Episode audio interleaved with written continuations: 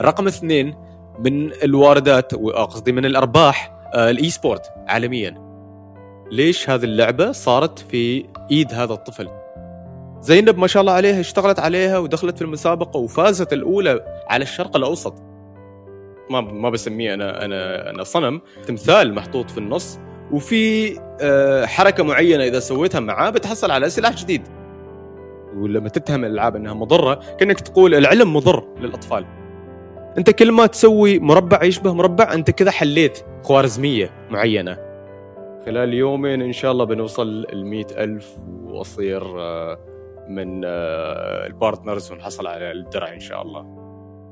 إذا بنتكلم عن موضوع أنه حرام، إذا الموبايل اللي نحن نستخدمه حرام. ممكن أنت تستخدم هذا الموبايل في أشياء محرمة. فنحن نتكلم عن خامات جدا عملاقة موجودة في هذا البلد العزيز. مرحبتين، حياكم الله وبياكم، وهذه حلقة أخرى ملهمة وضيف يحمل الكثير من الأفكار والسوالف. حلقتنا هذه برعاية تطبيق جيب. أعرف كثير من الأصدقاء يديروا مشاريعهم التجارية في إنستغرام مثلا، بس يواجهوا مشاكل كثيرة، منها صعوبة التسويق والوصول للفئة المستهدفة. تطبيق جيب يوفر حلول رهيبة لإنشاء محل على التطبيق مثل الصور والقوائم وغيرها من الأدوات، وهو بالمناسبة متوفر في هواتف 21,000 عميل. إذا كنت صاحب مشروع تجاري أو عندك صديق أو حد من الأسرة عنده مشروع تجاري، بتلاقي رابط في توصيف الحلقة لتسجيل هذا المشروع على التطبيق، وبيتفعل هذا المحل خلال 48 ساعة.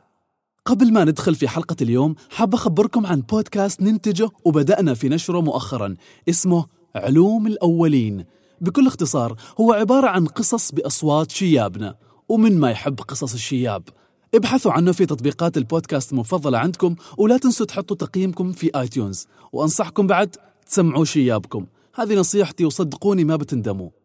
طيب، حلقة اليوم بنتكلم فيها عن الألعاب الإلكترونية وكثرة الجدل فيها، من انتحارات لعبة بلو ويل إلى صنم ببجي وتأثيراته على الأطفال وبطولات الألعاب الإلكترونية وأهميتها في صناعة الاقتصاد والسياحة. وتجاذبنا مع ضيفنا مصطفى العجمي أطراف الحديث وأوسطه عن اليوتيوب وكيف ممكن الواحد منا يكسب قوته من صناعة المحتوى عليه. مصطفى العجمي شغوف بالألعاب الإلكترونية وصانع محتوى على اليوتيوب، نتعرف عليه أكثر من هذه الحلقة. بسم الله، حياك الله يا مصطفى، يا مرحبا بك، مساء الفل. أهلا وسهلا. أهلا وسهلا. كان بودي إنها حياك الله سهلة. كان بودي إنه يكون ذا اللقاء يعني لقاء مباشر ونتعرف عليك أكثر وعن قرب، ولكن يعني كوفيد ما ترك لنا مجال نلتقي هذه الفترة. أي والله ما ترك لنا نسوي أي شيء أبدا.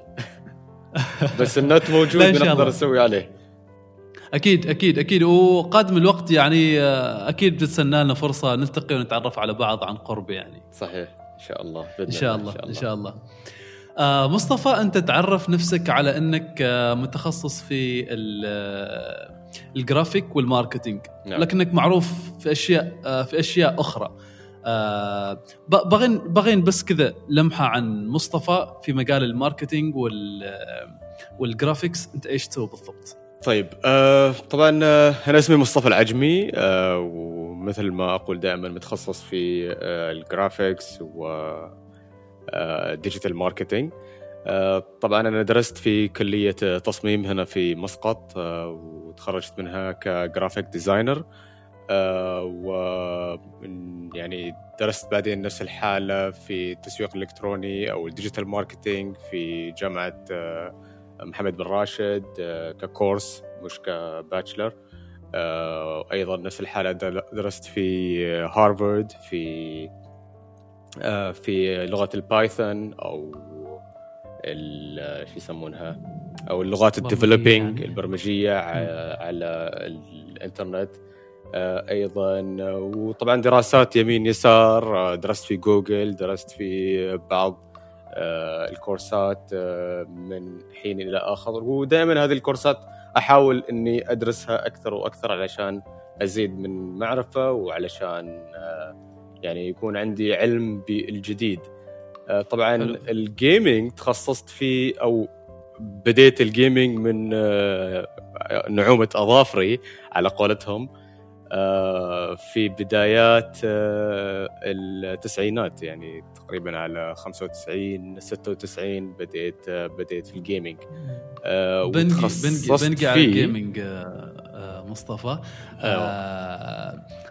بس بغى أول شيء ندخل في مسألة اليوتيوب وتجربتك. نعم. في اليوتيوب تحديدا. نعم.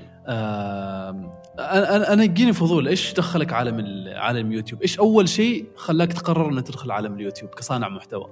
والله أنا دخلت اليوتيوب في 2011، وكانت بدايتي جدا، يعني كيف أقول عنها، جدا خجولة، لأني جات في بالي ليش ما أفتح قناة على اليوتيوب، بحيث أنه ما كان في قنوات عمانية هذيك الفترة في 2011، وكان اليوتيوب أو اليوتيوب مزدهر بشكل جدا كبير، بس ما في قنوات عمانية. فقلت ليش أنا ما دام إني أعرف أصور فيديو وأسوي بعض الحركات في الفيديوز، ليش ما أفتح قناة؟ وبالفعل فتحت قناة على اليوتيوب وبدأت أسوي محتوى عليها في 2011. أتذكر حتى اليوم اللي جمعت فيه مبلغ بسيط علشان أشتري كاميرا وعلشان أشتري ستاند وعلشان أشتري حاجات كذا تساعدني في اليوتيوب. ورحت إلى كارفور، وفي طبعا كارفور في مسقط، وخذيت كاميرا كوم كارد أتذكر كانت، وكوم ريكورد، وخذيت ستاند بسيط، وأشياء كانت جدا جدا بسيطة في ذاك الزمان. وبديت. إيش نوعية المحتوى اللي كنت تسويه في ذيك الفترة أو اللي بديت فيه؟ والله ما كان في توجه خاص في هذيك الفترة. كان محتوى عبارة عن برامج أو حلقات ترفيهية، حلقات فكاهية، حلقات اجتماعية. كنا نتكلم عن أشياء مثل التواصل، أشياء مثل عدم رمي المخلفات، حاجات جدا جدا بسيطة، بحكم عمرنا ومعرفتنا في هذه الأمور، وبحكم أننا نريد نوصل رسالة سامية، رسالة هادفة. حلو. أيوة. حلو. ودخلت لليوتيوب، ويعني حتى بس يعني كانت جدا خجولة مثل ما خبرتك. كنت أبدأ وتوقف وأبدأ أتوقف، حتى دائما كنت أني أنزل على اليوتيوب أني بنزل حاجة وما أنزلها بسبب الزحمة اللي عندي، أني أشتغل وأدرس، ويعني في كثير من الأشياء في إيدي، فما كنت مركز بشكل كبير لحد السنة الماضية، لحد شهر 6 في هذه الفترة السنة الماضية، اللي قررت فيها خلاص أنه أركز بشكل جدا كبير، ويكون اليوتيوب واحد من الأشياء اللي أنا أركز فيها، وواحد من الأشياء اللي تكون من الأساسيات عندي في حياتي المهنية. والحمد لله يعني اليوم كنت هذيك اليوم السنة الماضية في 2016 أو 2019 لما بديت، كانت عندي 14,000 تقريبا مجمعات من السنين، واليوم 14,000 إيش؟ مشترك. أيوة. واليوم واصلين الرقم حتى قدامي 98,410 بالضبط، يعني خلال سلام. يومين إن شاء الله بنوصل 100,000 وأصير من البارتنرز ونحصل على الدرع إن شاء الله. يا سلام يا سلام. أيوة. يا سلام يا سلام. تمناك توفيق يا أخي، تمناك التوفيق إن شاء الله. إيش الشيء اللي لاحظته خلال السنة الماضية اللي استمريت فيها في إنك تنزل محتوى بشكل مستمر؟ كانت مساعدة الجمهور اللي عندي، يعني الجمهور اللي عندي ما شاء الله عليه دائما يطلب مني أن أنزل أشياء جديدة، ودائما ينتظرني، وكل ما ينزل فيديو خلال ساعة توصل مشاهدة 1,000 مشاهدة، ومرات توصل أكثر من 2,000 3,000. فصبر الجمهور معاي وتفاعلهم معاي في الفيديوهات خلاني أستمر، وخلاني أنزل بشكل أسبوعي، كل أسبوع أنزل فيديو. فهذا اللي أعطاني. إنزين، أنا ما أعرف إذا تتفق معي، ولكن عندنا مشكلة كبيرة ما بس على مستوى اليوتيوب. خلنا نقول هنا في عمان صناع المحتوى ما عندهم هذاك النفس الطويل إنه يستمر في صناعة محتوى. نعم. إيش شايف الموضوع أنت؟ والله هذه نصيحة دائما أقدمها للشباب، سواء للناس اللي تتابعني على اليوتيوب ولا للناس اللي تريد تقدم محتوى على اليوتيوب أو على جميع مواقع التواصل الاجتماعي ككل.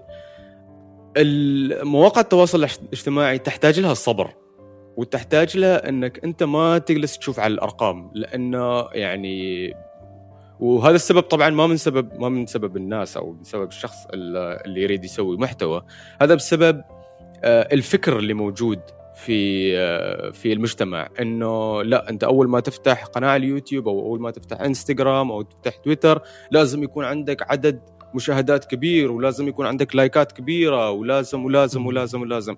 فكل هذه الصعوبات اللي سووها الناس صارت تأثر على صانع المحتوى وتخليه انه يعني يخاف انه يسوي محتوى والناس ما تشوفه وما يحصل على الدعم المتواصل.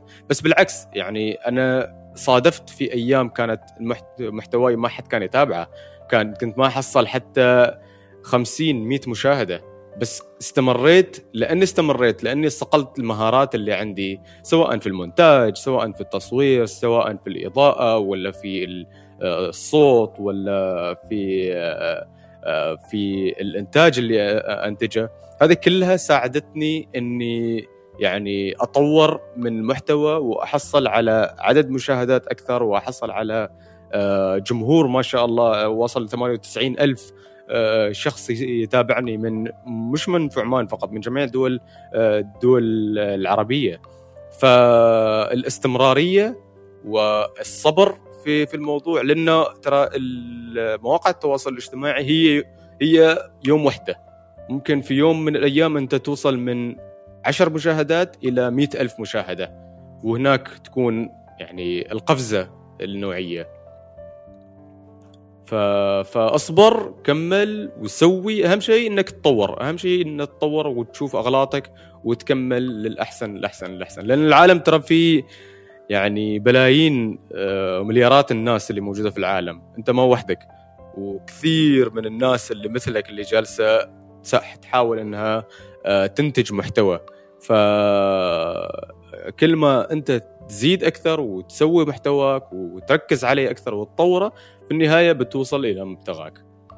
لا أنا صراحة من على طاري تطوير المحتوى، أنا لما دخلت على القناة مالك في اليوتيوب يعني نزلت تحت وطلعت فوق، تلاحظ فعلا إنه أو لاحظت أنا شخصيا إنه في تطور في هذه الثمبنيلز اللي تسويها، اللي تطلع في الشعار نعم. أيوة في اليوتيوب.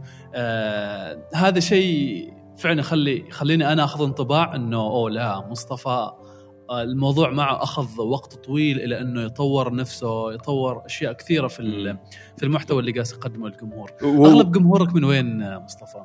والله أنا أخاف أقول أنا فاتحين الحين اللايف، أخاف أقول اسم معين والناس تأخذ علي، بس لا بس تظهر معك أكون جدا صريح. أكثر جمهور عندي من العراق، ويا بشكل جدا كبير ما شاء الله عليهم، تقريبا أكثر من 40% جمهور من العراق. في المركز الثاني يجي الجمهور السعودي، وجهت لهم تحية، ووجه تحية للجمهور العراقي، وفي المرتبة الثالثة يجي الجمهور العماني. واو. يعني كنت ما بستغرب لو قلت لي الجمهور السعودي في المرتبة الأولى، لكن العراق يعني معلومة شوية هذاك. لا ما شاء الله، يعني الجمهور العراقي وجه لهم تحية جدا كبيرة، ويعني من أكبر الجماهير اللي تساندني على اليوتيوب وتدعمني. حلو. لكن أكثر يعني أنت أكثر شيء معروف في اليوتيوب أو كصانع محتوى على اليوتيوب ولا كجيمر؟ والله هذول الاثنين يمشوا مع بعض يعني. أنت أيهما تفضل أكثر؟ نوعا ما أنا ممكن أقول إنهم شيئين مختلفين، لأنه الجيمينج خضيته أنا كهواية، كانت في الزمن الماضي، في الزمن السالف، واليوم صار عندي كعمل. أيوة. اليوتيوب يعني بديت معه في 2011، واليوم صار نفس الحالة عمل. فصح أنهم يتداخلوا في بعض الأمور، بس نفس الحالة كل واحد عمل مختلف عن الآخر. بس يعني وفي كثير في العالم يعني سواء كنت جيمر سواء كنت مطرب أو كنت فنان بأي شكل من الأشكال ممكن تكون نفس الحالة يوتيوبر. يعني كثير من الفنانين اللي يعزفوا أو يغنوا موجودين عندهم قنوات على اليوتيوب، عندهم قنوات جدا كبيرة على اليوتيوب. فاليوتيوب أنا أعتبره أنه شيء جانبي وشيء يساند أعمالي الأخرى كالجيمينج أو كديجيتال ماركتينج. لطيف لطيف. بس مع ذلك أنت تذكر يعني تذكر اليوتيوب كونك يوتيوبر إلى جانب اسمك في حسابك على إنستغرام. بعدين تذكر يعني أنك أنت منتج محتوى بصري وجيمر وغيره. ليش؟ تعرف ليش؟ لأنه يعني الناس بسبب الأعداد الهائلة اللي موجودة على الحساب يعني الناس تحاول أنها تبحث عني على الإنستغرام مثلا أو على التويتر مثلا، فكتبت يوتيوبر علشان الناس اللي تبحث عني بتحصلني. بس أول ما تدخل داخل الحساب وتشوف البايو بتشوف الأشياء الثانية اللي أسويها، الجيمينج أو الشركات اللي عندي أو وإلى آخره. فهذا كان السبب الأساسي إن ذكرت يوتيوبر. فيا مثل ما خبرتك يعني اليوتيوب أنا سويت في اليوتيوب أو كتبت اسمي على الإنستغرام مصطفى العجمي ويوتيوبر بسبب الناس اللي تبحث عني وما تحصلني وتروح لأماكن ثانية تفكر نفس الشخص. فعشان يتسهل البحث للناس اللي تبحث عني على الإنستغرام، لهذا السبب الوحيد. يعني أنا ما كثير مع المسميات يوتيوبر جيمر وهذه المسميات، يعني أعتبرها إنه مبالغ فيها نوعا ما. يعني أنا حتى لو الحين بنوصل إن شاء الله 100,000 بس بعدني ما أعتبر نفسي إنه سويت ذاك الإنجاز الكبير. في ناس واصلة 10 ملايين 20 مليون 50 مليون، لا كذاك تسميه يوتيوبر. أنت اليوم متفرغ على اليوتيوب كشكل جزئي؟ نعم.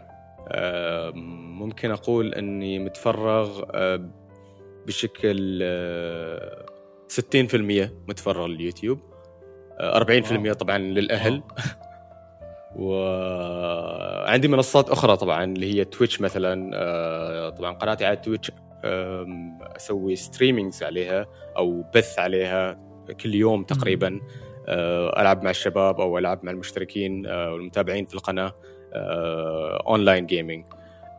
فأعطي بعض الأجزاء للمنصات الأخرى غير اليوتيوب. كم تغني أو كم يغني مصطفى شهريا من اليوتيوب؟ السؤال الخارق هذا السؤال. والله شوف، من شهر لشهر تختلف أولا، بعدين بس أقدر أعطي نوعا ما متوسط تقريبا يعني أو متوسط 350 ريال تقريبا. واو. كمتوسط بالريال العماني. بس نفس الحالة في أشهر أكثر وفيه أشهر أقل، يعتمد على حسب المشاهدات اللي أحصلها أنا أو على حسب الفيوز اللي أحصلها. يمكن هذا الشهر واحد من الفيديوهات اللي سويتها طلعت أكثر من الفيديوهات الثانية، يمكن هذا الشهر 4 فيديوهات 5 فيديوهات طلعت أكثر، فكذا يزيد العدد. يمكن هذا الشهر يعني كان المشاهدات كانت أقل فينزل نفس الحالة، بس كمتوسط 350 ريال عماني. تعتمد على إيش هذه الأرقام أو رقم يعني اللي الشخص ممكن يحصل عليه كمدخول من اليوتيوب؟ تعتمد على إيش؟ تعتمد على شيئين، تعتمد على الإعلانات بشكل أهم أولاً، ثانياً تعتمد على المحتوى اللي تقدمه على القناة وطبعاً بالأساس تعتمد على المشاهدات. إذا ما عندك مشاهدات ما بتحصل على إعلانات أصلاً. فالمشاهدات طبعاً نحسبها نحن كيف؟ نحسبها أن 1000 مشاهدة تساوي $1 اللي هي 385 بيسة بالبيسة العمانية. يعني كثر ما عندك مشاهدات كثر ما بتحصل أكثر أو دولارات أكثر عليها. بس بالأساس أو بشكل أساسي تعتمد على الإعلانات، نوعية الإعلانات اللي تنزل على قناتك. يعني مثلا قناتي متخصصة في التقنية ومتخصصة في الجيمينج وديجيتال ماركتينج أو التسويق الإلكتروني. الإعلانات اللي تجي على قناتي أو الشركات اللي تعلن على قناتي أنا متخصصة في هذه الأشياء، متخصصة في الإلكترونيات. يعني بتحصل عندي على قناتي إعلانات مثلا للموبايلات، إعلانات مثلا لأوريدو والعمان تل، أنا ما أعرف إذا يسمح لي أقول أسامي بس لقلت. على الشركات التقنية، وأيضا على التطبيقات، مثلا التطبيقات التواصل الاجتماعي، تطبيقات الجرافيكس، تطبيقات جرامرلي مثلا، وهذا الأشياء. السي بي ام أو الكليك بير مايل في هذه الكاتيجوري أو في هذه التصنيف يمكن يكون تقريبا بالنص، مش أعلى واحد. كل نوعية من الإعلانات لها سي بي ام خاص، يعني أعلى سي بي ام موجود في الإعلانات اللي هو السيارات والأطفال. هذه الإعلانات هالنوعية يوصل يعني كل تصنيف يله مثل ما تقول سعر خاص، سعر مختلف، لسعر خاص بالضبط. لأنه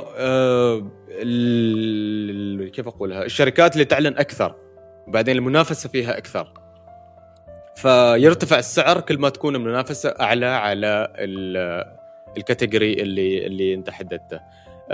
بعدين الشيء الثاني يعتمد نفس الحالة على المكان، يعتمد على البلد اللي انت موجود فيها، بسبب المشاهدات وبسبب الفاليو أو القيمة للمتابع أو للمشاهد في في في اليوتيوب. مثلا هنا في عمان عندنا القيمة مش عالية كثير. ليش؟ لأن ما كثيرين يستخدموا الإنترنت للشراء. طبعا نتكلم بشكل عالمي، نحن ما نتكلم بشكل خاص في السلطنة. بس مثلا في الإمارات الفاليو عالي، ويعني يرتفع السي بي ام معاك. ليش؟ لأنه هناك الناس كثيرين تشتري عن طريق الأونلاين، عن طريق خدمات الأونلاين وهذه الطريقة، فيرتفع نفس الحالة السي بي ام هناك. لطيف أيوة. لطيف معناته اللي يريد يدخل عالم اليوتيوب ويقني منه فلوس، المجال مفتوح، ولكن يعني لازم تأخذ في عينك هذا الاعتبارات. أيوة. في شيء آخر حاب تذكره في الموضوع هذا؟ يعني كنصيحة أنا أعطيها لهذا الموضوع، إنه صح إنه كل واحد يريد إنه يحصل دخل آخر، وهذا الشيء من حق الشخص. يعني ليش لا إنك تحصل دخل آخر من اليوتيوب مثلا أو التويتش أو هذه القنوات، بس لا تحطه كتركيز في البداية. في البداية التركيز الأهم اللي هو محتواك، لأنه إذا محتواك يعني في أغلاط، ما جالس يؤدي الأداء الصحيح، في النهاية ما بتحصل على ناس تتابعك، ما بتحصل على ناس تنتظرك، ما بتحصل على ناس تسوي لك هذه المبالغ علشان تتحصلها وتستفيد من اليوتيوب. حلو ممتاز. زين، ايش سالفة الصنم في ببجي؟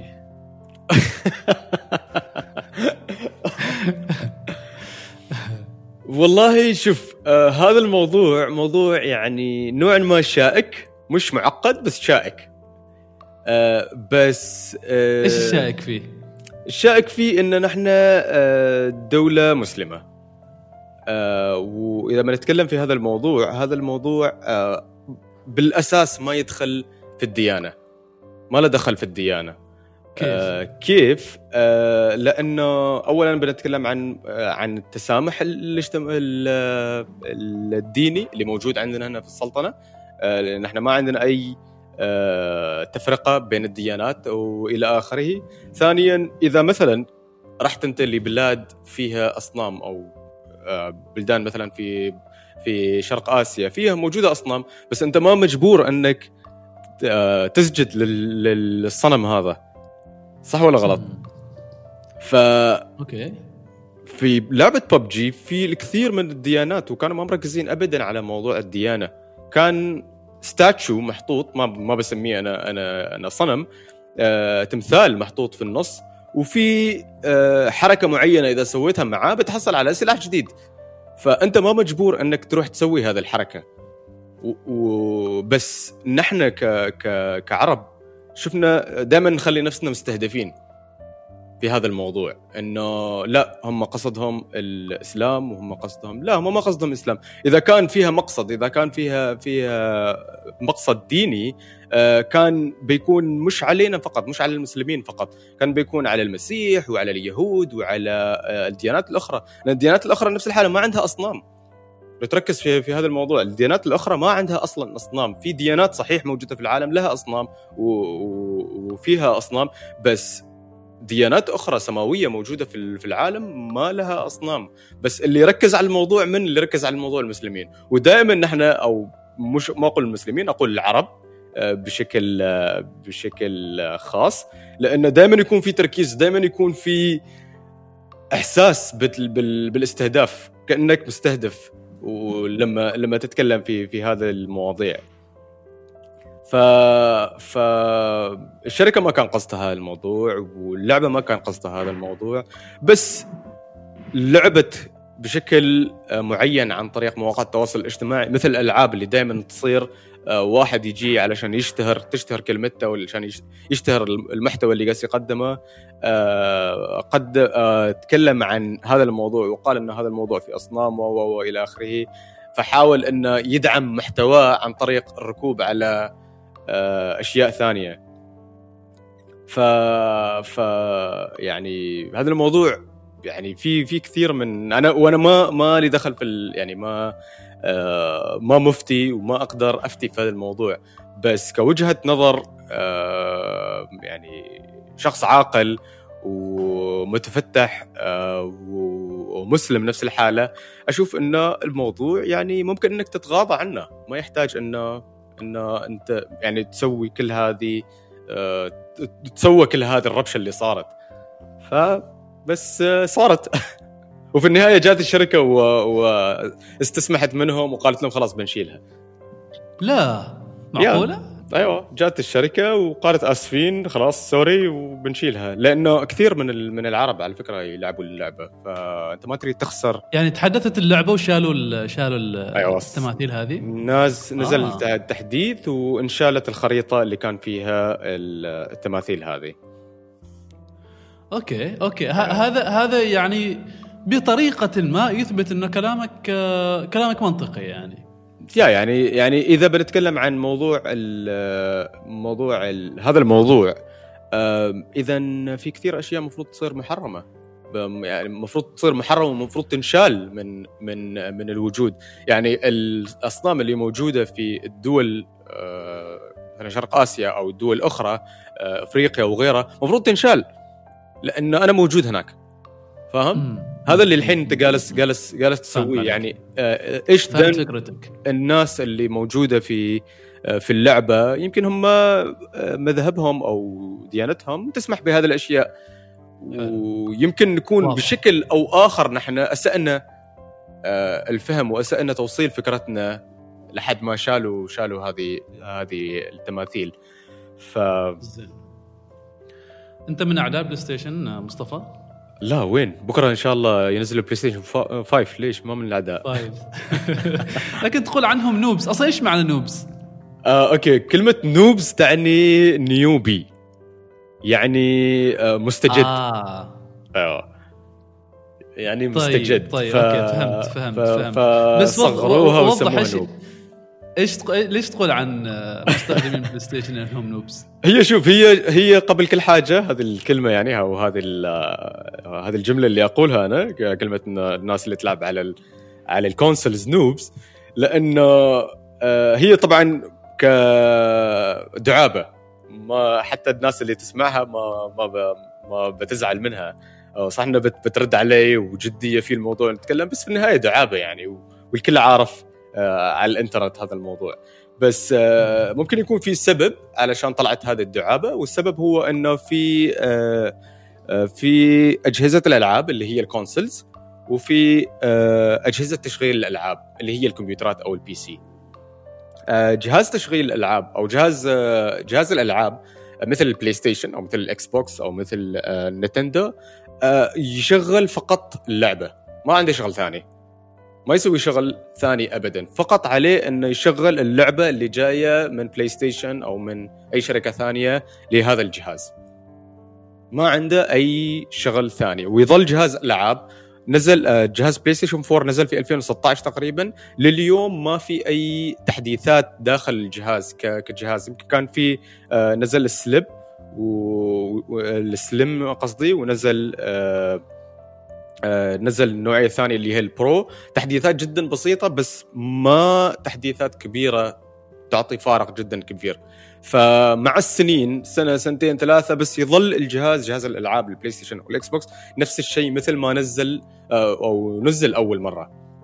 بالنسبة للأجهزة اللي يعني أو الأجهزة اللي تشغل الألعاب اللي هو البي سي، البي سي طبعا جهاز مشغل الألعاب أنا أسميه.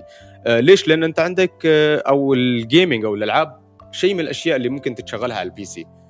البرامج اللي موجودة اللي تقدر تصمم فيها ألعاب وتقدر تصمم فيها جرافيكس وتقدر تصمم فيها تسوي فيها مونتاج وغيره، برامج أخرى، وفي كثير من الأشياء ممكن تسويها على البي سي أنت. وأيضا إضافة إلى هذا البي سي أنت تقدر يعني تقدر تعدل فيه اليوم بعد شوية، وفي السنة تنزل آلاف القطع اللي ممكن تعدل فيها على البي سي. يعني الفرق جدا شاسع وما في مقارنة أبدا بين الكونسولز وبين بي سي، لأنك أنت تتكلم عن جهاز نزل في 2016 جرافيكس في بحد معين 50 مثلا نعطي رقم، الهاردسك اللي فيه 100 جي بي مثلا، والرام كذا كذا، فقط حدود معينة أو مربع وحدود معينة فقط موجودة لهذا الجهاز. بس نتكلم عن البي سي، نتكلم عن البي سي، أنا البي سي اللي بسويه اليوم يأخذ تفاصيل أو يأخذ مواصفات اليوم، ما يأخذ مواصفات قبل 4 سنوات، فهم علي؟ لأن أستخدم أشياء نازلة يمكن قبل شهر، هاردوير داخل الجهاز أنا أستخدمها نازلة قبل شهر، جرافيكس كارد ولا معالج ولا رام نازل قبل صار له شهر، فاهم؟ فالوضع يكون جدا جدا مختلف، يعني جدا مستوى تقنية تختلف، المستوى يختلف، كثير من العوامل ممكن أنها تختلف وأنها تعطيك طبعا شغل أقوى على البي سي. وطبعا هذا الشيء هذا الفرق يعني في كثير من الشواهد عليها، واحدة منها اللي هي الفريمات بير سكند أو اللي هو كم إطار في الثانية. في البي سي الحين بعدهم واصلين، أو في بلاي ستيشن سوري، في الكونسول واصلين الحين 60 إطار في الثانية. طبعا إطار في الثانية إيش هو كم إطار في الفيديو في الثانية الواحدة. البيسيات الحين واصلة 500 إطار تقريبا في الثانية. تخيل كيف سموث ممكن يكون البي سي لما تلعب، وهذيك الجزء من الثانية ترى ممكن تسوي فرق جدا كبير، يعني خصوصا في للناس اللي جالسة تلعب بشكل محترف. فما في فرق أبدا، يعني أو قصدي مش ما في فرق جدا شاسع بين الكونسول وبين البي سي. بس في النهاية أنا بسميهم نوبز وأضحك على هذا الشيء دائما، وهم الناس الحالية يضحكون على هذا الشيء، وهذا الجدال بيستمر ما بيتوقف. مثل كان في فترة ماضية جدال بين سامسونج وبين الآيفون، وفي دائما جدال بين الويندوز وبين الماك، ويعني دائما الأبيض والأسود بينهم جدال، ومشجعين فان بويز وفان بويز هنا. فهذا الجدال ما بيتوقف أبدا. حلو يا مصطفى. زين، أبغى أعرف منك عن البلو ويل وموضوع التحريض على الانتحار ولكن بعد ما نشكر المعلنين عندنا في هذه الحلقة. تمام، يلا.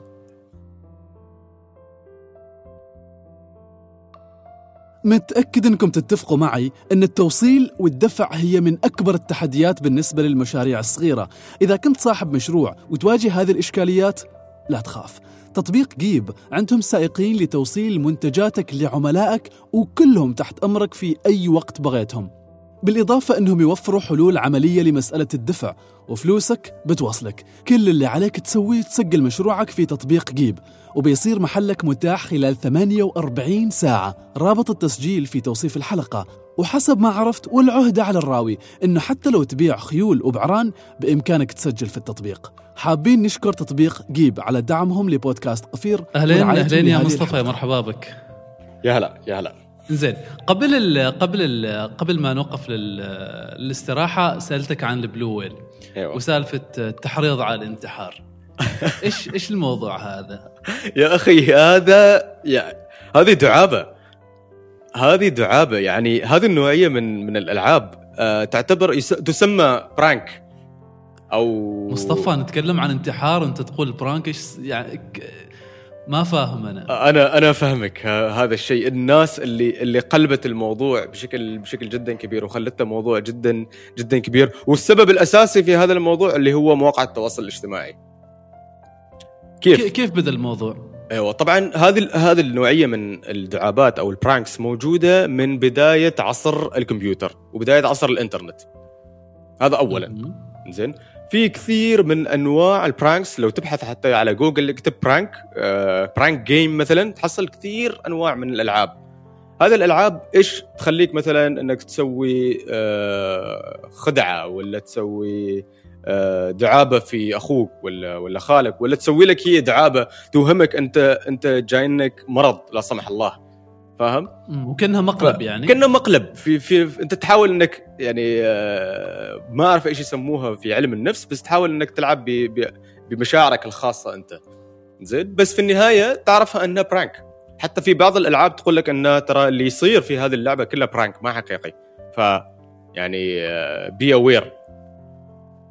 معناته في حد ناس راحوا ضحية هذا المقلب، وانهم اكلوها لكن بشكل سيء جدا، يعني ادت للانتحار. صح كذا؟ صحيح. والسبب ايش؟ والسبب اولا عدم مراعاة الاهل، وبنرجع لهذا الموضوع. وثانيا يعني ثانيا مواقع التواصل الاجتماعي. مواقع التواصل الاجتماعي يعني تنشر هذه المواضيع وتقلب حقيقتها. يعني أنا قلت دعابة وقلت إنها برانك، زين، بس على مواقع التواصل الاجتماعي بتروح تشوف كلام ثاني يتكلموا عن هذا اللعبة، إنه هذا اللعبة تحرض على الانتحار، وتحرض على القتل، وتحرض على على على على على الآخرية. يعني كمية السلبية اللي موجودة على مواقع التواصل الاجتماعي أنا بروحي ما أقدر أتحملها.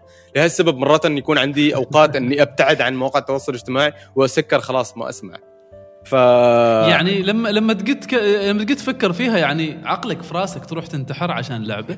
ايوه يعني ده ايوه يعني سلامات. وممكن يصير هذا الشيء، ممكن يصير هذا الشيء من غير وجود الاهل. يعني لو اللعبة هذه طاحت في ايد طفل معين مثلا، او طفل بعمر معين ممكن نقول، او طفل ما واعي، او شخص غير راشد، زين، ممكن أن توصل لهذا الشيء. بس في الأساس اللعبة ما مخصصة لهذا الطفل. ليش هذا اللعبة صارت في إيد هذا الطفل؟ هذا موضوع لازم ينحط تحته خط جدا كبير. ليش هذه اللعبة صارت في إيد هذا الطفل؟ سواء بلعبة بلو ويل أو ألعاب مثل هذه، أو حتى الألعاب اللي تباع على البلاي ستيشن أو الإكس بوكس أو الألعاب ثانية. في تصنيف عالمي يا ناس، في نظام عالمي لتصنيف الأعمار للألعاب. تكلمنا عن ذا النظام. هذا النظام طبعا نظام عالمي موجود في العالم لتصنيف الألعاب. نظام تقييم تصنيف الألعاب، نظام العمري طبعا. وهذا النظام طبعا موجود في الأفلام، موجود في الألعاب، موجود في كثير من الأشياء. ما متخصص في الألعاب، يعني ما متخصص فقط في الألعاب، في كثير من الأشياء مثل المسلسلات والأفلام وغيره، والألعاب تجي جزء من هذا النظام. فهذا النظام يحدد، أو الشركة هذه أو المنظمة هذه تأخذ اللعبة المعينة أو الفيلم المعين، تأخذ هذا الفيلم وتشيك إيش داخله، تشوف المحتوى اللي موجود داخل هذه اللعبة. هل هو مناسب لشخص عمره 10 سنوات؟ هل هو مناسب لشخص عمره 11 سنة 12 سنة؟ أو هو مناسب ل 18 سنة فما فوق؟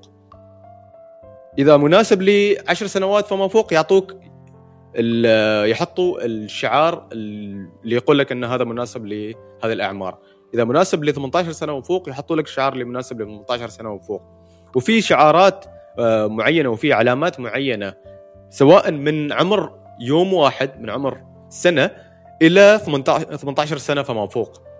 فأنصح الآباء أنهم يروحوا يبحثوا عن هذا النظام، نظام تقييم الألعاب العمري أونلاين على جوجل، ويبحثوا عن النظام ويشوفوا إيش هذه الشعارات، إيش هذه الرموز اللي موجودة، وبعدين يروحوا يشيكوا على أطفالهم وأولادهم اللي موجودين في البيت اللي قاعدين يلعبوا الألعاب اللي يمكن تكون ما مناسبة لعمرهم. بعد ما تسوي هذا الشيء، إذا كان في مشكلة في الألعاب اللي مناسبة لعمر طفلك، إذا كان في مشكلة هذيك اللحظة ممكن إنك تشتكي، بس إنك أنت تشتكي وأنت معطي لعبة حل طفلك اللي عمره 11 سنة اللي هي أصلاً لعمر 18 سنة وما فوق، فهذا الموضوع يعني مشكلتك ما مشكلة الشركة. أيوة، مشكلتك ما مشكلة الشركة، ما يعني حتى لو تأخذها الموضوع تأخذ كموضوع قانوني، القانون بيقول لك كذا، القانون بيقول لك أنت هذه اللعبة ما مناسبة لطفلك، أنت ليش تعطيها لطفلك؟ ما يعني أنت ما تعرف، ويقول لك القانون لا يحمي المغفلين. فلا تحط نفسك في هذا الموقف أبدا، لا تخلي نفسك في هذا الموقف، وروح ثقف نفسك في هذا الموضوع، وصدقني كل الألعاب موجودة عليها، سواء كانت في الموبايل، سواء كانت على الكونسولز أو أجهزة الألعاب، سواء كانت على الكمبيوتر وغيره، أي مكان لعبة رسمية موجودة هذا النظام لازم يكون موجود فيه. حتى على فكرة، حتى بالنسبة للتطبيقات نفس الحالة، في تطبيقات ممكن ما تصنف كألعاب، بس نفس الحالة عليها نظام تقييم عمري. فركزوا على هذا الشيء، يعني لأنه موضوع جدا جدا مهم، بس اللي نشوفه على السوشيال ميديا يعني الناس ما تعرف حتى على الموضوع، ولما تسألهم بيقولوا لك نحن جايبين هذا الموضوع من دراسة ومن بحوثات وغيره، ولما نسألهم عن موضوع الدراسة وعن بحوثات يقولوا لنا ما في أي دراسة، ما في أي بحوثات قاموا بها علشان يطلعوا في هذا الموضوع. كل اللي يطلع في السوشيال ميديا كلام سوشيال ميديا، وأنا ببدأ أسميه كلام سوشيال ميديا يعني لا تأخذ عليه. إيش هذا الكلام؟ إيش أكثر كلام يوصلك في هذه النقطة تحديدا؟ في هذه النقطة إن طلعت فترة عن فورتنايت، طلعت فترة عن لعبة بوكيمون مثلا، الحين طلعت فترة على ببجي، طلعت فترة إن الألعاب تخلي الأطفال يعني يصيروا نوعا ما شرسين أو يكون عندهم طابع عنفي، وهذا الكلام صحيح، ممكن يصير هذا الشيء، بس إذا كانت اللعبة ما مناسبة لطفلك، إذا كانت اللعبة ما مناسبة لطفلك هذا الشيء ممكن يأثر عليه. ونفس الحالة إذا وديته للسينما وخليته يشوف فيلم ما مناسب له، ممكن طفلك ما بينام شهر شهرين ركز فيها في هذا الشيء، بس الناس ما تتبع هذا الشيء وما تتثقف في هذا الموضوع. يعني الموضوع جدا جدا مؤسف، وفي النهاية تجي علينا نحن اللي شغالين في هذا الموضوع، اللي شغالين وعندنا رزق يومنا في الألعاب أو رزق يومنا في هذا المجال. طيب مصطفى، هل تقول إن الألعاب ما لها خطورة على الشخص؟ لو لها خطورة، صدقني يا سالم، لو لها خطورة كانت ما بتكون موجودة، لأن نرجع لموضوع أن نحن مستهدفين. إذا نزلت اللعبة يعني في العالم، مصطفى يعني المخدرات فيها خطورة وما زالت موجودة يعني. يا بس ما موجودة يعني مثلا في أمريكا ما موجودة في الشارع، موجودة بشكل ليجل، صح ولا غلط؟ أيوة يعني أنا أوكي معاك، وشايف إنه في بعض المواد المخدرة اللي تكون ليجل، يعني هو مجرد قياس يعني، بس القصد إنه هل الألعاب ما فيها خطورة إطلاقا؟ فيها خطورة فقط إذا كانت اللعبة غير مناسبة، يعني في الحين أوكي. كثير من الألعاب موجودة، ألعاب تعليمية، ألعاب الصين واليابان وسنغافورة جالسة تستخدم الألعاب في الدراسة الحين. يعني أنت لما تقول كلمة ألعاب ترى جالس يعني تعمم بشكل جدا كبير. إحنا جالسين نتكلم عن عالم، واحد من العوالم اللي يعني تسوي ملايين الريالات،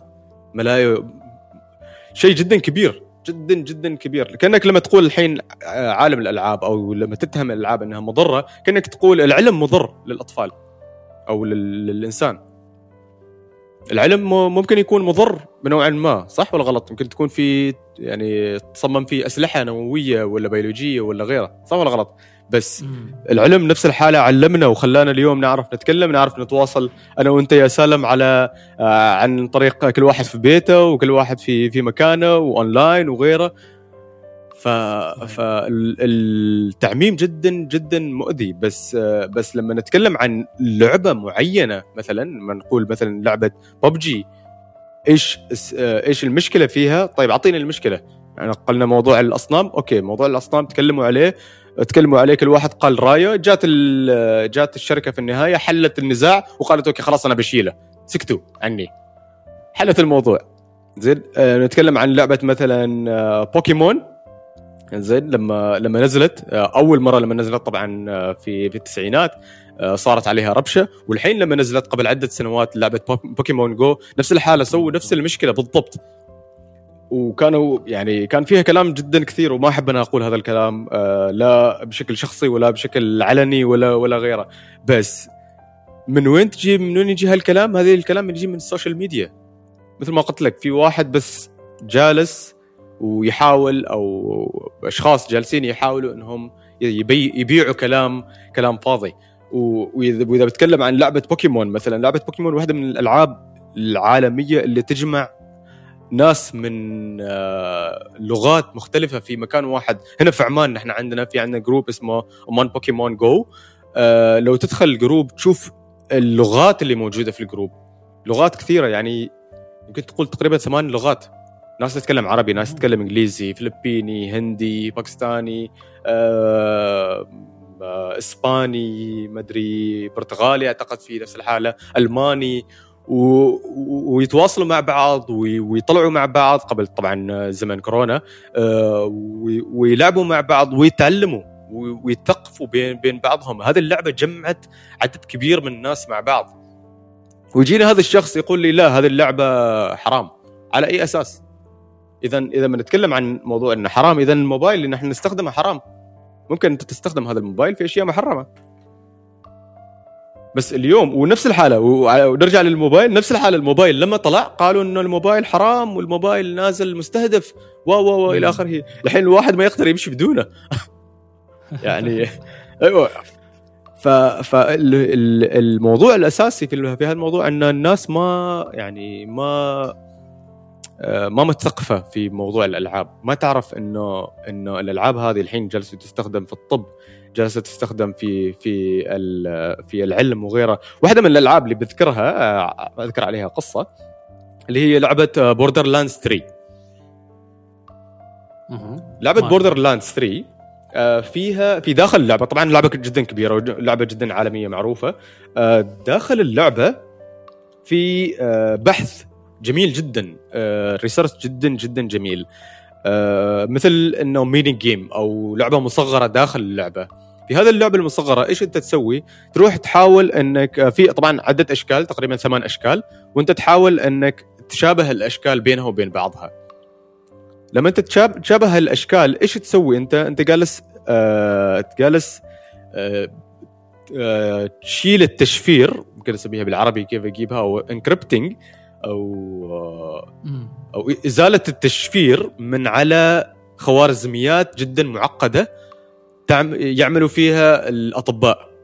يعني في أجهزة عالمية موجودة في ألمانيا وفي أمريكا وفي سنغافورة، هذه الأجهزة جالسة تشتغل على خوارزميات جدا جدا معقدة، تشتغل في DNA وتشتغل في أمراض جدا كبيرة.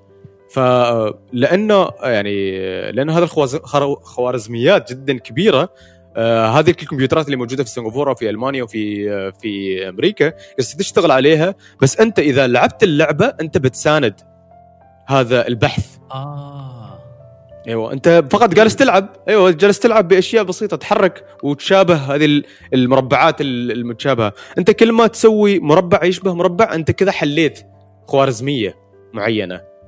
هذه الخوارزميات كلها، هاي الريسيرش كلها ترسل إلى الجامعات هذه اللي جالسة تشتغل في حل أو في DNA وفي علم الإنسان وغيره من العلوم الحيوية.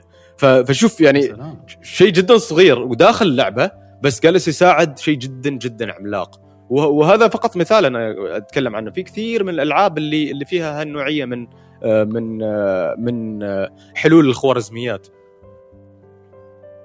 عجيب عجيب عجيب عجيب. طيب نظمتوا 968 Games. نعم. كانت فعالية. إيش خبرنا إيش قصة هذه الفعالية وإيش اللي صار فيها؟ طيب فعالية 968 Games طبعا تعتبر أكبر فعالية فيديو جيمز وبوب آرت كلتشر في سلطنة عمان. طبعا الفكرة جاتني في 2014 أول مرة، بحيث أنه في العالم في كثير من أنواع أو فعاليات الكوميكون المعروفة عالمياً. في الإمارات في سبعة فعاليات، في السعودية في فعاليات نفس الحالة، في الكويت، في دول غربية بشكل جداً عملاق. بس أنا عندنا ما فيها نوعية من الفعاليات. بس هذه الفعاليات تعتمد على الجمهور أو تعتمد على المجتمع، على الكوميونتي. إذا موجود الكوميونتي، في كوميونتي يدعم هذا المجال، هذه الفعاليات توجد. فنحن عندنا كوميونتي بس ما كانت في فعالية تجمعهم مع بعض، وما كان ما في مكان يجمع الجيمرز ويجمع الناس اللي داخله في البوب ارت كلتشر. فكنت احاول من 2014 لحد 2018 او لحد نهايه 2017 اني اشتغل واطلع هذه الفعاليه بالشكل الصحيح في سلطنه عمان، والحمد لله يعني في النهايه طلعت بالشكل اللي شفتوه. سوينا اول فعاليه في 2018 الحضور كان فيها 8500. سوينا ثاني فعالية للسنة الثانية في 2019 كان الحضور فيها يتجاوز 10,000 شخص. كانت فعالية جدا جدا كبيرة، أول مرة سويناها في الأوبرا جاليريا في الأوبرا في مسقط طبعا، والمرة الثانية سويناها في العريم البوليفارد. كان المفروض هذه السنة نسويها في شهر 3، بس كثير من الأمور اللي خلتنا نأجل الفعالية للحين. بعد ما في أي صورة واضحة متى بنعيد الفعالية من جديد، وطبعا لازم بتكون موجودة إن شاء الله على هذا السنة أو السنة القادمة. طبعا يعتمد على الأوضاع. إيش اللي لاحظته في الفعالية هذه أنت شخصيا في مجتمع المحبين الألعاب هنا في عمان؟ الفرحة اللي شفتها في عيونهم ما تنوصف. الفرحة أنك أنت تشوف لاعبين وجيمرز وناس تسوي نفس الأشياء اللي أنت تسويها بس قدامك فيس تو فيس، مش من وراء الشاشة. متعودين نحن من يوم ما بدينا هذه الأشياء كنا يعني نتعرف على ناس ونقابل ناس، بس كنا نتابعهم كله من وراء السماعات ومن وراء الشاشة. بس في هذه الفعالية صاروا يشوفوا بعض فيس تو فيس، صاروا يتواصلوا مع بعض، صاروا يشتغلوا مع بعض، صاروا يتعرفوا على بعض، صاروا يعني يتبادلوا خبرات بينهم بين بعضهم. وطلعت كثير من الخبرات من 968 Games. يعني واحدة من الخبرات اللي أتكلم عنها في 968 Games زينب اليوسف. زينب اليوسف طبعا شابة عمانية ما شاء الله عليها، مصممة. صممت ستيج في لعبة King of Fighters. هذا اللعبة طبعاً واحدة من الألعاب العالمية اللي نزلت في التسعينيات في شركة SNK، واحدة من الألعاب المعروفة عالمياً، لعبة نظام فايتنج طبعاً، نظام قتالي. وهي صممت الستيج أو ساحة القتال لمدينة جدة، وفازت الأول على الشرق الأوسط.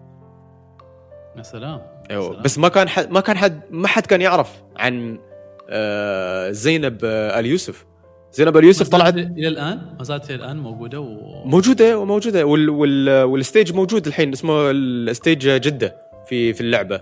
فزينب ما شاء الله عليها اشتغلت عليها ودخلت في المسابقه وفازت الاولى على الشرق الاوسط، بس ما حد كان يعرف هذا الشيء. وطبعا الشركه شركه عالميه يابانيه، يعني شركه تقدر بالملايين. في 968 Games كان عندها بانل زينب، وطلعت على الستيج وتكلمت عنها، وكثير من الناس تعرفوا على شغلها، وكثير من الناس يعني تواصلوا معاها. بعدين نفس الحالة بعد 968 Games صارت تطلع في أماكن مختلفة. زينب صارت تطلع على الإذاعة، على التلفزيون، على غيره. ليش؟ لأنه الناس بدأت تعرف عن هذا المجال. كثير من اللاعبين والأفرقة اللي طلعت اليوم نحن نتكلم عن فريق عماني يلعب في بطولة العرب، في بطولة ليج اوف ليجندز، بطولة العرب، بطولة على مستوى العرب. اسم الفريق دبليو كي، كان المركز الأول في 968 جيمز 2018 سوري، واليوم جالس يلعب في البطولة هذه، تحدي بين دول عربية، يعني كل بلد لها فريق خاص وجالس يتحدى باسمها. دبليو كي جالسين يتحدي، وأوريدي فازوا أول مباراة عنهم. أول مباراة كان الأسبوع الماضي، وفازوا المباراة بشكل جدا كبير. والحين فريق دبليو كي تيم مرشح بالفوز بالبطولة، بطولة العرب، بطولة ليج اوف ليجندز للعرب. فنحن نتكلم عن خامات جدا عملاقة موجودة في هذا البلد العزيز. عجيب عجيب. يعني إذا أنا ما تحركت يمكن ما أكون الشخص اللي بيطلع هذا المجال، وما بكون الشخص اللي يعني بيسوي اللمعة أو السبارك هذاك اللي بيشعل هذا. بس على الأقل إنه ممكن أنا أكون الشخص اللي يلهم أجيال جاية أو ناس تانين إنهم يبدؤوا هذا المجال ويدعموا هذا المجال ويتقدم، وتستفيد الخبرات اللي موجودة. والله أول شيء نتمنى التوفيق حال هذا الفريق اللي أول مرة بصراحة أسمع عنهم. إيش في نماذج ثانية عمانية في هذا القطاع يمكن ما كثير ناس تعرف عنها؟ والله في قطاع الجيمينج في كثير من الأفرقة اللي تلعب، يعني ويشاركوا في مشاركات خارجية، خصوصا في لعبة ببجي. في كثير من الأسماء اللي او قصدي مش ببجي سوري، فورتنايت قبل ببجي.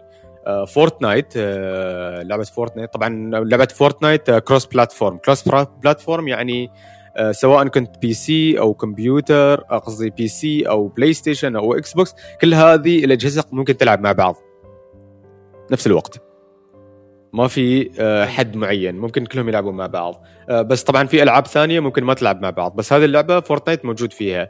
ففي أسامي جدا جدا كبيرة في لعبة فورتنايت، مثل كندكس، مثل فريق صقر، وما شاء الله عليهم. يعني يشتركوا حتى في بطولات اللي تسويها لعبة فورتنايت. شركة فورتنايت لما تسوي بطولات عالمية هم يشاركوا ويطلعوا في من الأوائل، من 100 شخص أول. بس هذول الناس يحتاجوا دعم أكثر. ممكن ما يكون الدعم المادي، ممكن يكون الدعم المعنوي. ممكن يقول كلمة شكر فقط، إنه شكرا أديتوا وكفيتوا ووفيتوا. هذه الكلمة لو تعرف كثر ممكن تسوي في قلوب هذول الشباب، بتسوي الكثير وبتخليهم يكونوا من كبار اللاعبين المحترفين عالميا. الحين اليوم في هذا اليوم لاعب الاي سبورت او لاعب المحترف في الجيمينج يعتبر او يساوي اللاعب الرياضي اللي يلعب كرة قدم مثلا، او يلعب تنس طاولة، او يلعب تنس او جولف. ليش أنا أقول لك هالكلام؟ لأن لعبة أو الإي سبورت تعتبر رقم 2 عالميا بعد اللي هي بطولة أو كرة السلة الأمريكية NBA. رقم 2 من الواردات، وقصدي من الأرباح الإي سبورت عالميا. بعدها تجي عالميا، نعم، بعدها تجي الجولف، وبعدها تجي كرة القدم وإلى آخره. الإي سبورت الحين يعني طالع بشكل جدا كبير. والحين بعد أزمة كورونا أعتقد أنها طلعت يمكن تصير حتى فوق ال NBA. يعني NBA توقفت أيوة. والحين البطولات زادت في هذه الفترة. بس الإيسبورت ما تتوقف، الإيسبورت ما تتوقف أبدا. يعني ال NBA المركز الأول، الثاني، بعدها الإيسبورت. هذا شيء جدا جدا كبير. والآن الإي سبورت بتصير من ضمن الألعاب الإلكترونية، الألعاب الأولمبية إن شاء الله في 2022 بتكون من الألعاب الأولمبية. وهذا الشيء خلاص موثق عالميا. دول أخرى سبقتنا لهذا الموضوع، دول مجاورة لنا سبقتنا لهذا الموضوع. في الإمارات وفي السعودية عندهم أفرقة، فريق مثلا الاتحاد عندهم فريق خاص للإي سبورت يلعب بطولات عالمية. نادي الاتحاد يعني؟ نادي الاتحاد عندهم فريق إي سبورت داخل نادي الاتحاد اسمه نادي الاتحاد الإلكتروني. في عندهم يلعبوا فيفا، في عندهم يلعبوا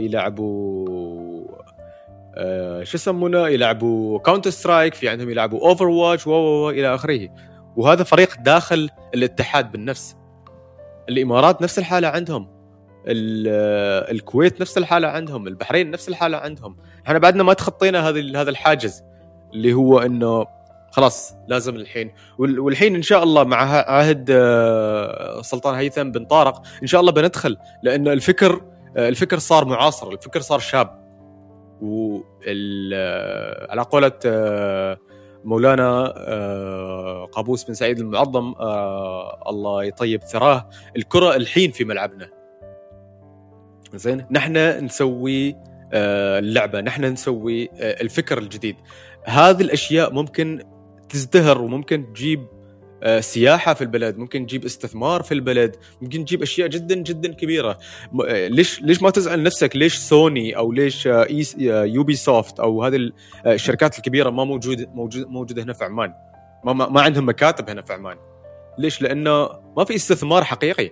هذه الشركات تستثمر في الألعاب بشكل جدا عملاق.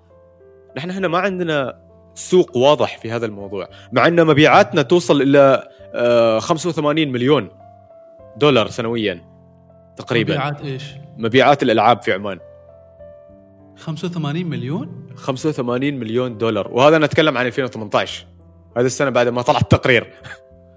يعني تتكلم عن ألعاب الهواتف، ألعاب كل شيء مع بعض، كل شيء مع بعض، سواء أي شخص يشتري لعبة على الموبايل أو على البلاي ستيشن أو على الإكس بوكس أو على أي مكان، سواء يشتري اللعبة أو يشتري داخل اللعبة، هذه المبيعات أو هذه المبالغ كلها تروح إلى هذه الإحصائية. وهذا الكلام ما من عندي، هذا الكلام من موقع نيوز، ممكن تدخل أونلاين وتشوف هذه الإحصائيات كلها. والله كلام كبير. فهذه الأشياء تجيب استثمار عملاق يا سالم، استثمار عملاق ممكن تجيبها. لهذا السبب الدول الغربية والدول الأجنبية قاعدة تشوف عليه، وجالس الحين. يعني اليوم أنت خذها بهذا المنطلق. اليوم أنت، إحنا جالسين في البيت، كل واحد جالس في البيت ما قادر يطلع. الناس إيش تسوي؟ الناس يا إما أنها تشوف تلفزيون أو أنها تلعب، تسلي نفسها. كتسلية، كترفيه نتكلم. زين، ما تشوف التلفزيون، مسلسلات، أفلام وغيره، أو إنك تلعب، ما في شيء ثاني. زين، وين تستثمر؟ التلفزيون والأفلام بدي الاستثمار ما شاء الله كبير فيه، وشغالين فيه، هوليوود ما مقصرة فيه. الطرف الآخر الألعاب.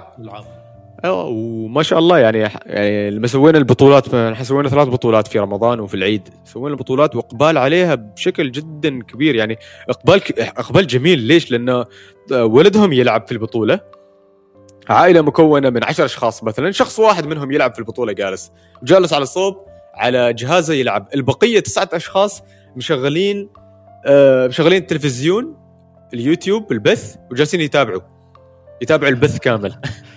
عجيب والله. نتمنى لكم التوفيق يا مصطفى إن شاء الله. إيش ممكن تقول حل آباء في مسألة إنهم يعني اللي أولادهم أو أطفالهم يلعبوا ويحبوا هذا المجال، إيش ممكن تقول لهم؟ أولاً ركزوا في موضوع اللي هو نظام التقييم، نظام العالم للتقييم العمري على الألعاب. هذا الموضوع ركزوا عليه بشكل جدا كبير. أتمنى منكم أنكم تتعلموا فيه، أو يبالغ قراية مرة واحدة مرتين وخلاص بينفهم. الشيء الثاني، إذا ابنك يعني يلعب وشغال في هذا المجال، وتشوفه أنه جالس يقدم وجالس يلعب بشكل جدا جميل، ممكن في يوم من الأيام يصير لاعب محترف، ممكن يجيب لك ملايين، ممكن تجي يجي نادي عالمي يشتريه أو يكون يلعب عنده. نحن قاعدين نتكلم عن لاعبين مثل رونالدو، قاعدين نتكلم عن لاعبين مثل هذا المستوى اللي اشتروهم ب 60-70 مليون. الحين نفس المستوى. الحين عندك نينجا يشترى بملايين الدولارات عالميا. شركة ميكسر كان طبعا نينجا، نوصل لقصة نينجا. نينجا كان لاعب عادي، كان يسوي على التويتش على او ستريم على التويتش، وكان لاعب جدا عادي يلعب لعبة فورتنايت.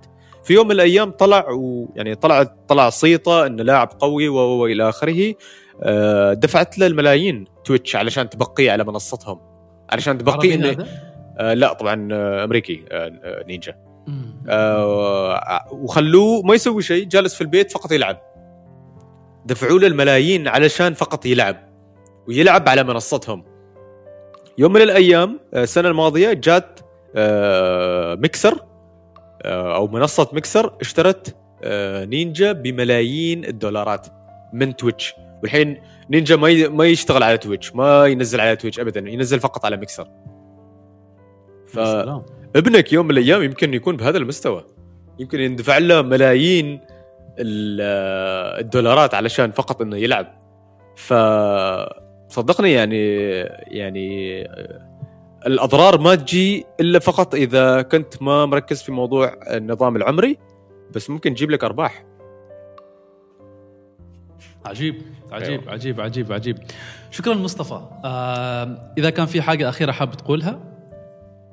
والله ما أعرف صراحة، إذا عندك أنت. أنا تكلمت وايد، أنا صراحة استمتعت بهذا اللقاء، واستمتعت بالحديث معك، واستمتعت بالحوار، ويعطيك العافية ما قصرت. شكرا جزيلا سالم على وقتكم، وشكرا لقفير وفريق عمل القفير على هذا الحديث الجميل.